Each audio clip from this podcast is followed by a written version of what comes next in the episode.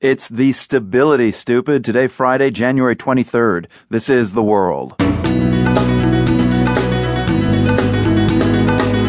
I'm Marco Werman. The late King Abdullah is laid to rest in Saudi Arabia, and Washington continues its tradition of speaking very carefully about this key U S ally in the Middle East. Saudi Arabia is probably the most stable country at the moment.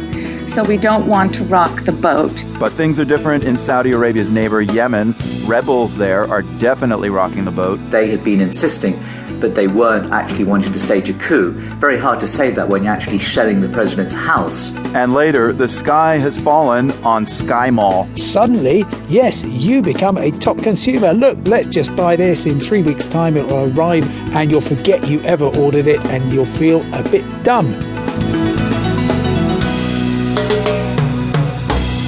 Support for P R I's The World comes from T I A A C R E F, a financial services company helping to create financial outcomes that matter.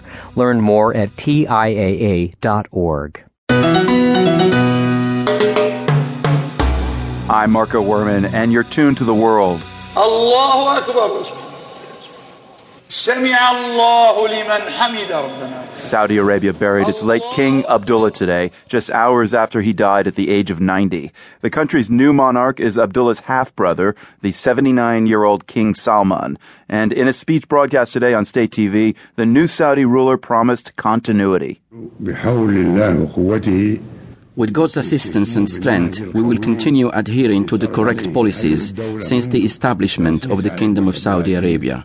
We will never deviate from our constitution, our holy book, and Islamic teachings. One of the big challenges for King Salman will be how to handle the chaos next door in Yemen. We'll talk about that later on the program. First, though, let's turn to Robert Worth to talk about the news from Saudi Arabia. He's a longtime Mideast correspondent with The New York Times. I asked him to explain how the Saudi monarchy can maintain continuity when its family dynamics are so complicated.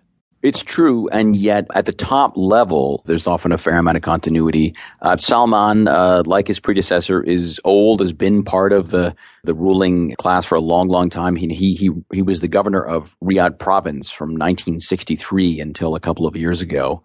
He's part of the Suderi Seven, which is a group of sons of uh, Abdulaziz bin Saud, who've been very much involved for a long, long time.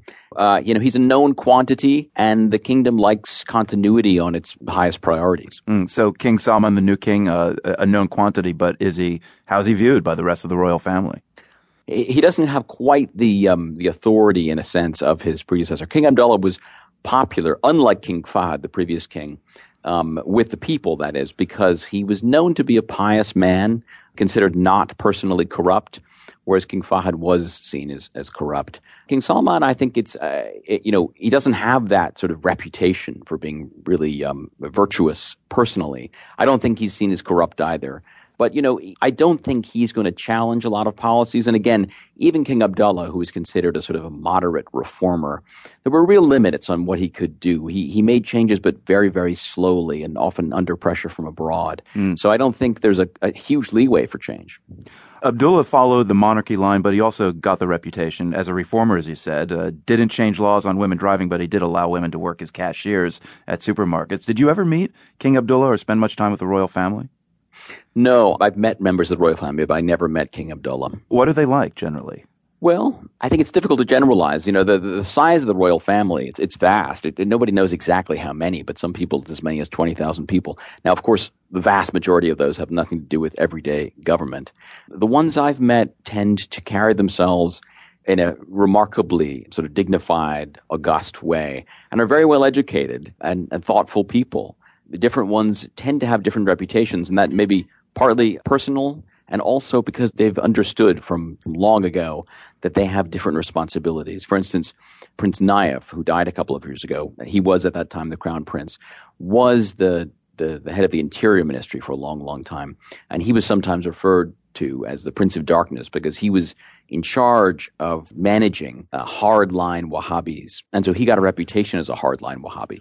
That is to say, a sort of a, a severe, harshly religious character.